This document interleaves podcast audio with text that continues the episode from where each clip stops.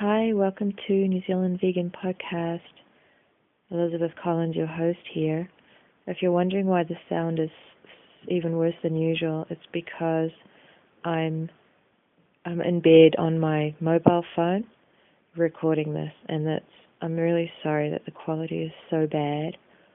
Uh, it's just it's very very cold here today, and um, my I'm not using my heater because I'm saving money um, because I am still in university. I am still there. I did not drop out. Uh, I got a lot of support, and um, I realize it's a very complicated issue. I know one of the things I think that made me stay, rightly or wrongly, apart from all the self interest, which was obviously primary, I freely admit that was that I know around the world there are there are thousands of vegans at least going through this um, situation. It doesn't matter what field you're in. I've I've been contacted with people who are studying, I think speech language therapy it might have been, and um, it's the same thing. And they're so they're not participating in any animal experimentation but it's there in the literature and it's in the field. Um, so it's obviously a, an issue. I'm, I'm I'm still open to any feedback. I'm still full of doubt, and I'm still not exactly comfortable with myself. And I'm doing some soul searching, and I think that the truth is is that my self interest is the main reason why I'm still there. Um, I don't know how to justify it really any other way, but I do. I do think it's a complicated situation, and that there, and I do see the point that I'm not doing, I'm not participating in it any more than if I work at a company where they have company barbecues to promote their company every year. I mean, yeah, I could go round and round. It's not the same as that. It's not the same as that. So anyway, okay, so I'm still in university. Um, the only reason I'm doing this podcast is because I'm on holiday finally. I passed my exams. I am so disappointed at how hard this course is. I studied so hard for my exams, and I still only got like a B, I think a B, which is like a low B, like 72% in one of them and 75 in the other. I mean, I know that I should be happy with it, but you have no idea how hard I studied and how many hours and hours of solid, just full on. I mean, I studied full time, eight to 10 hours a day for seven entire days. And I, I'm not exaggerating. And I still only got that can you imagine if I hadn't studied? So I'm really struggling because I know there are people just breezing through this course, and that's great, and I'm happy for them. But I used to be those people, and I'm jealous. uh, anyway, I'm still in it. So there you go. But I'm doing this podcast today because of a lot of frustration. You know, I I kind of I feel like I've been buried at the bottom of the ocean, being so overwhelmed with with the study, and I have not been hardly doing anything on Facebook or looking at anything or doing anything at all apart from study. I mean that and barely surviving, trying to stay healthy, trying to eat, trying to survive on no sleep. But um I have, you know, I checked a couple of things out and I don't know why. I think I went on why did I do it? I went on the uh, the vegan, sorry, the Aotearoa vegan Society, right? Is that the Vegan Society of New Zealand? I think they're called ah the Vegan Society of Aotearoa, right? So the Vegan Society of New Zealand, and um, and there was a post about reducetarianism, and they went out of their way to say we support this. You know, so I just oh, my heart just broke a little. I mean, I didn't think my heart could break anymore, but it just and I I shouldn't be surprised. I know how it is, but it's so frustrating. I just want to scream. And um and I've and I and I still have a really hard time dealing with welfarist vegans. Reducetarianism is in the welfarist camp. I mean, you you know, we don't want to create a whole new criteria for that. It's still new welfarism. It's still people saying we're going to get to veganism uh, step by step, or this or that, or you know we we're going to get people to veganism through everything but veganism, and you know this is all going to lead to abolition. I mean, I think that they genuinely believe that. In fact, I, if I see rightly, the post was like, you know, this is oh, it's so frustrating. Where where where is this how do they justify it to themselves though really? This is the vegan society. The vegan society. There is so much information about i mean if you're not going to promote if you're not going to be on the side of justice which reducetarianism is not on the side of justice okay? It is on the side of injustice. Just slightly less injustice in their mind, you know, whatever. I mean, somebody who eats an apple instead of the sort of milk crackers that they were going to eat. Oh well, all of a sudden that person's a reducetarian. a, reducetarian. How? How can we ever expect to dig ourselves out of this quagmire, this sucking chupando, sorry, that's a Spanish word, whole, you know, pit of speciesism. If if even the vegan and the vegan society, if even they, you know, especially they, overwhelmingly they, are getting behind and promoting these non vegan, unjust positions. These positions, anything that is you know, it is black and white. Anything that is not vegan is non vegan, okay? There's vegan and there's non vegan. There's justice and there's injustice. There's animal rights and there's animal exploitation, okay? The gray areas that are in every part of our lives, which they are, and they are, there are gray areas um, because we because of the speciesist world and the fact that there's animal products and things that we don't know about, like, you know, or that we really can't avoid, um, like moving into an apartment and there's animal products in the paint and you're renting, you know.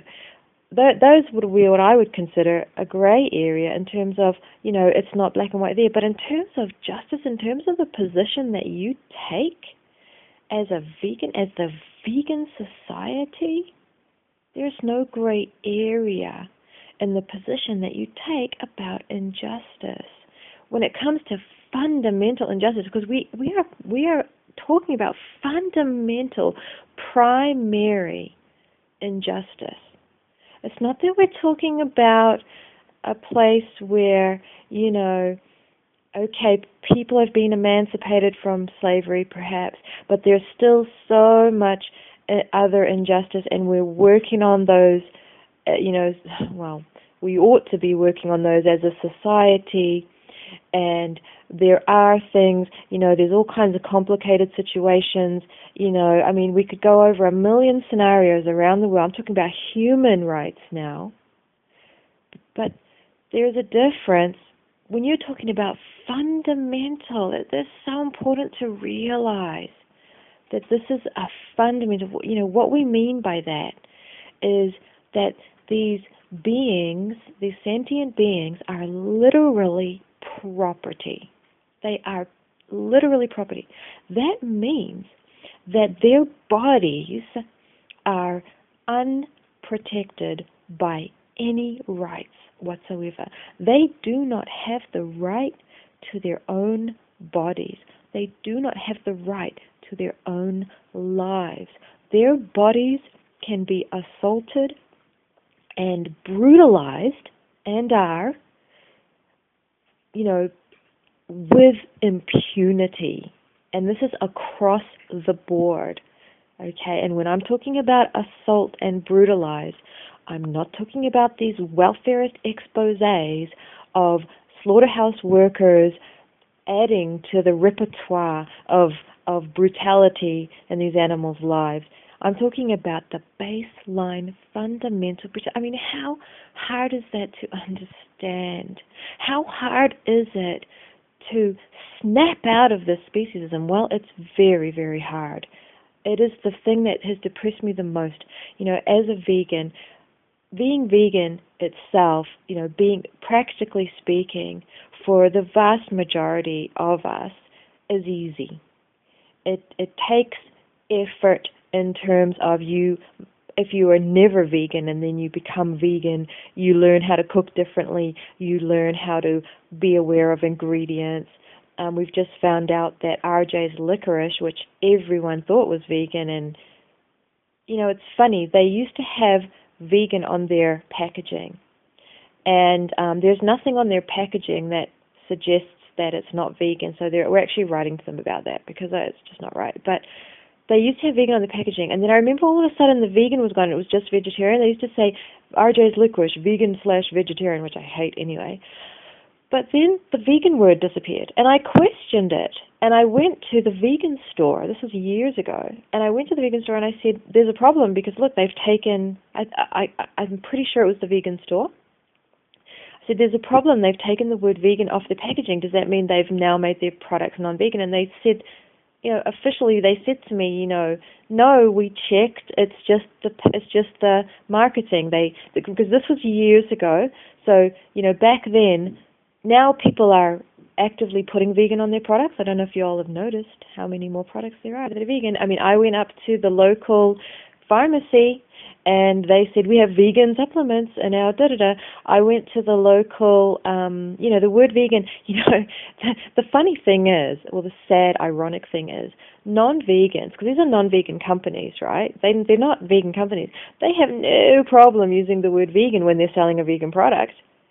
But the vegans are like, we can't use the word vegan. We can't use the word vegan. I mean, if a non-vegan company who is all about making money off their products knows that putting the word vegan on their products means, you know, those products will sell more, doesn't that kind of fly in the face of this claim that using the word vegan is going to scare people away? I mean, hello, look around you. It's a bit like that argument that, you know, welfarism doesn't help animal industry. Well, why do they promote it so much? Why is it such an intrinsic part of their packaging and their marketing, the welfarism? If it's not helping them to sell products, ask yourself that. As you can tell, I'm very, very frustrated today. I think, you know, there's lots of reasons why I get frustrated. The vast majority of reasons is, is welfarism and speciesism and vegans. I have not learned to. I mean, I'm not going to. I mean, I'll never accept it. I'll never be cool with it. I'd like to be able to engage with welfarist vegans, but you know, they're like those non-vegans who are like, I just don't care, so stop bothering me. That that's kind of the you get this you get this unbelievable mentality where you you it's it's it's astonishing how the mentality of it it's it's this hand in the face uh you are you know they this sort of really mm, it's hard to explain unless you've come up across one. Um I do always wonder if this um, really unbelievably deeply entrenched speciesism in vegans um, is is because I am not sure about this, but is because um, they are very heavily invested in their relationships with the non-vegans in their lives, which would be the majority of people in their lives, their friends and their family, their boyfriends, their girlfriends, their husbands, their wives, their parents.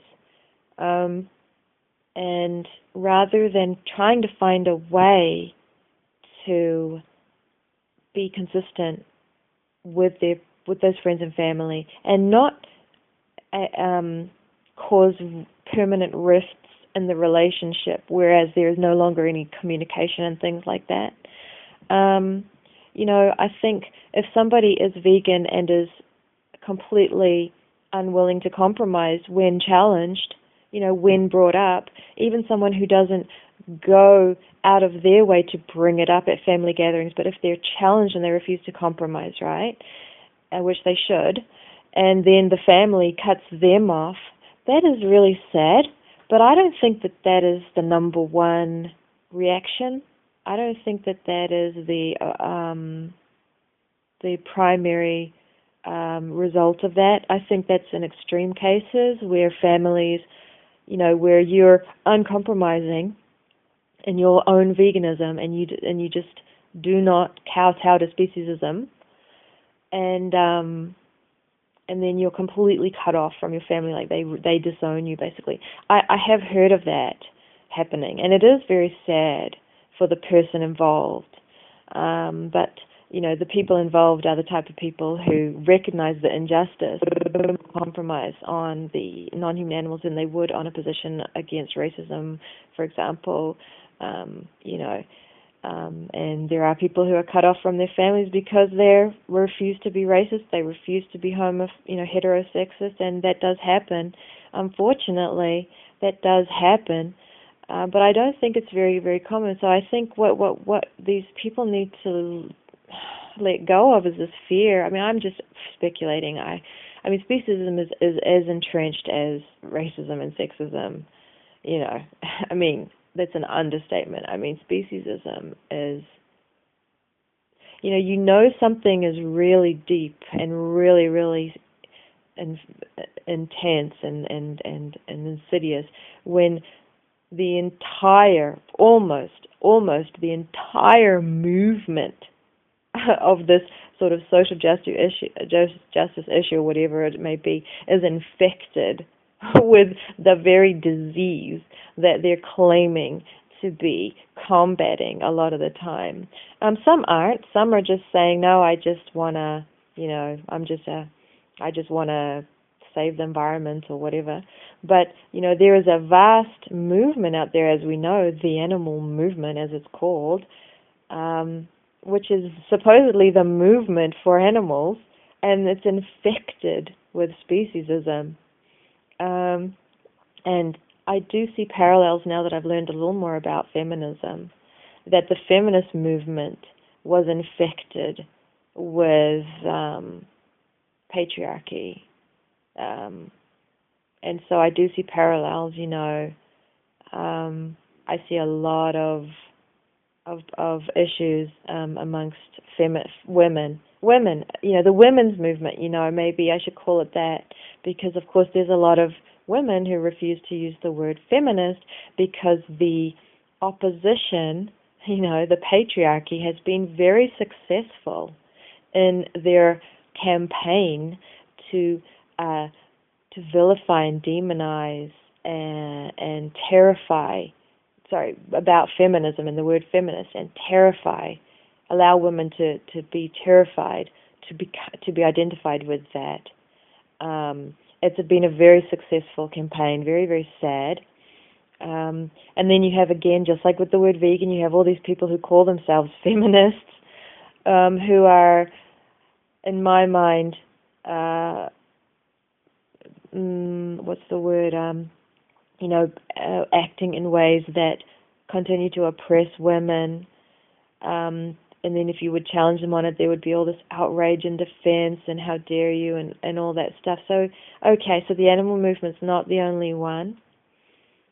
The the women's movement, in my mind, is has the same problems, to be honest, um, in a lot of ways. But well, gosh, I, I really, really, really am dedicated to feminism and I identify very strongly as a feminist, and I will tell anyone who needs to know that I am a feminist. And I have to cl- qualify the statement. You know, I say I am a radical feminist or I'm a student of radical feminism because even the term radical feminist has apparently been associated with anti transgender people, and I do not identify with that. So, do I have to call myself a you know, there, I think there's all these um, there's all these acronyms.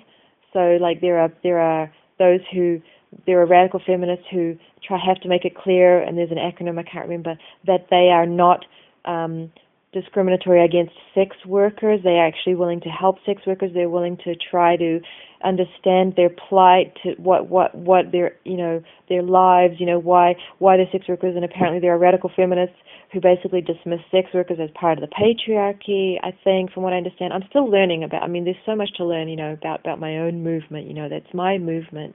You know, about my people. You know, about me and there's still so much to learn, and I'm not an authority on it, and I don't speak very confidently about it. I, I feel like I speak very confidently about animal rights, and of course that's thanks to the educational um, materials of the abolitionist approach to animal rights, the writings of Gary Francione. Thanks to that material, and you know, I credit myself for having read it you know, I did that. I made the effort, but it was compelling. I mean, you know, I'm lucky, I guess, because it made so much sense to me. It was instantly, instantly the most sensible, and I just, I never had any doubts about it. You know, never.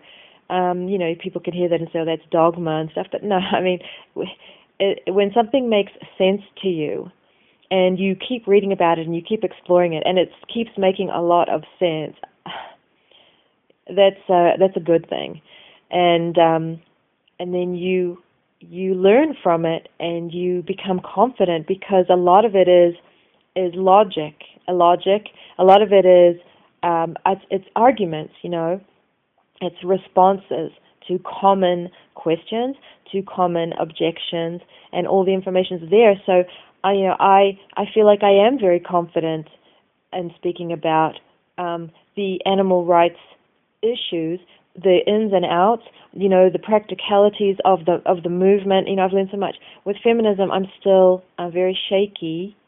Um, in terms of my in terms of my knowledge, in terms of my ability to be able to articulate and deal with all of the nuances, okay? Because the thing is, like to me, once you abolish the property status, at least legally, at least on the surface, at least in the in the rhetoric, right? I mean, we're we're not here as a women's movement dealing with a world, a globe that says women women ought to be property, women are property. I mean, you know, literally speaking, chattel property anymore. I mean, there are still places in the world where they are. This is I'm I'm not dismissing that, but what I'm saying is that you know the the rhetoric around women's rights has has moved on from um, in general from you know it's not a global movement against chattel property status. I mean, I sometimes I'm I'm now questioning that because there are so many women in the world who do ha- have the chattel uh, the status of chattel property. Maybe we need to be getting back to that and eliminating that, you know, uh, for those women uh, before we. So it's interesting, isn't it? I'm now wondering. You see, I just I just have so much to learn about about feminism. I want to be a I want to be a well informed feminist. Um, I still identify very strongly with radical feminism. I identify very strongly with Andrea Dworkin's work. Her book Pornography confirmed everything I felt in my gut and I could never articulate. And I still need to go back and reread that book. Um, I def, you know, but again, I'm I'm anti pornography, but I'm not. I'm not. I don't, and I don't want to demonize the women involved in it in it you know. So you have to be careful there. I've learned a few things about the women in pornography. A vast majority of them are victims of sexual abuse childhood sexual abuse sexual abuse whole life. I mean so many women are victims of sexual abuse but pornography industry is uh, dominated by that that history. Uh, so so i've seen statistically and you know if that doesn't tell you something then i don't know what will. But um anyway i'm getting off on tangents and stuff. I mean it's all it's all part of this yeah so okay women's movement but the animal movement oh god. It's just so blatantly speciesist. I mean it's it's it's shocking to me. And i'm i can't get used to it. And um you know, you make a simple statement because why don't they understand that this is This is a fundamental rights violation on the same par as child pornography, as rape, as murder, as genocide. Those are not hyperboles. Those are not hyperboles. That is not speaking, you know, sensationalism. If you know, and who doesn't, what is happening to the non human animals on our planet by us, the animals we use, and you think or you try to say that comparing them with things like genocide and um, you know all the things I said is is an exaggeration or is hyperbole. That is so so so so speciesist on face on face. It is blatant blatant, right? And um, it's also not helping, okay, because what you're doing is marginalizing the the movement of people who are actually reaching out to you, um, trying to say, please come over here, please come and join our voices, and strengthen this voice that is speaking out against these fundamental injustices. Please, please raise your voice with ours. Please unite with our voice of fundamental injustice. There is no need to compromise because you have the entire world of non vegans compromising. There is zero need for vegans to promote or support or endorse or forgive or allow for vegetarianism. Vegetarianism has, I think, billions of vegetarians to promote it. They don't need vegans to promote it, okay? Um, welfarism has billions of non vegans promoting it, including the animal industry. Veganism has very few people promoting it, okay? Exclusively. We need it to be exclusive, not marginalized, not sidelined, not as one measure of reducing suffering. Look at the figures, you know, do the math. Why, why, why are you over there on that side helping the vegetarians and welfarists, non vegans, you know, meat consumers whatever as well, promote that stuff.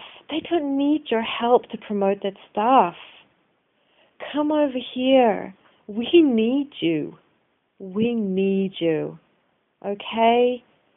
And it doesn't help when you make it personal and you get defensive and say, you know, and and you are so speciesist but and then of course you know that's difficult because when we you know when you're called that you know the defenses go up you know all of this sort of human stuff oh gosh. Just focus on the non-humans and what they're going through. Remember what they're going through. And just just put your family members in that position. Just just say okay if this was my children having this done to them. If this was my cousins or my people on some part of the world having done to them what the non-humans have done to you know have done to them, get done to them every day. I mean, I, you don't even have to go into detail. You don't even have to go into the, you know, the the um, the unorthodox things that happen. And when I say unorthodox, I mean things that are not, you know, part of the industry practice itself. Just the basic, fundamental what they have done to them, and put some of your family members in there. Will that help? Okay, just this. We got to change this. We cannot. This can't continue.